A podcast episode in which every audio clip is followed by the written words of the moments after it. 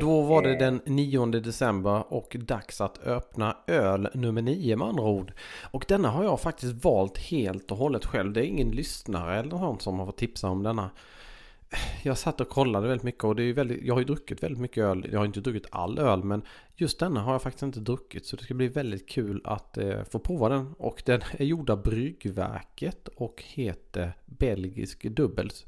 Jag antar att det är en belgisk dubbel i stilen. Eh, det får vi väl se. Det ska bli jäkligt spännande. Bryggverket är ett bryggeri uppe i Umeå som jag tycker är helt fantastiska. Inte bara personerna bakom det för de är supertrevliga. Jag har verkligen träffat dem på festivaler med åren.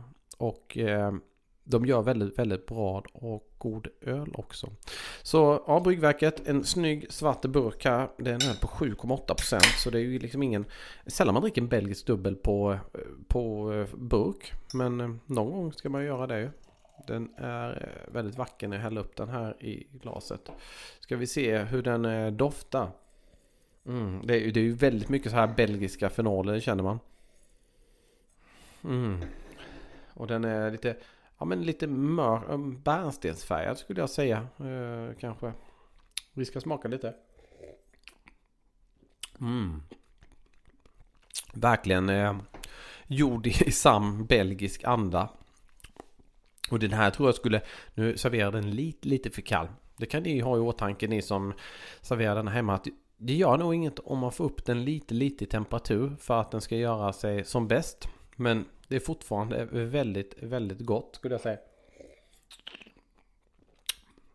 Och jag tycker liksom som att det här är en öl som jag väldigt gärna skulle vilja testa till lite olika typer av ostar. Och trots sina 7,8% som denna faktiskt är, den är ganska kraftfull. Men den, den är absolut inte spritig eller alkoholig på något sätt utan den känns väldigt len och fin. Den är väldigt välbalanserad. Mm. Det här, mm. det här rekommenderar jag verkligen att eh, testa. Bryggverkets eh, ni vill testa allt från Bryggverket. Därför de gör väldigt mycket spännande, intressant och god öl framförallt. Men eh, ja, belgisk dubbel.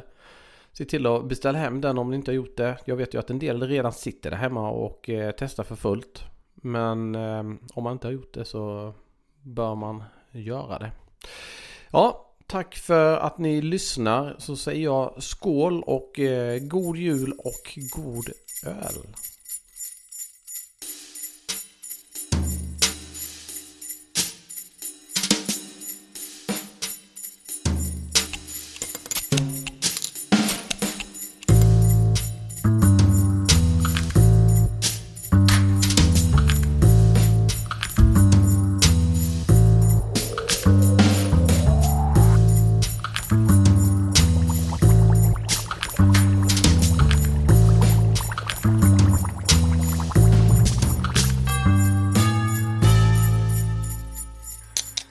ho, ho, ho, ho, ho.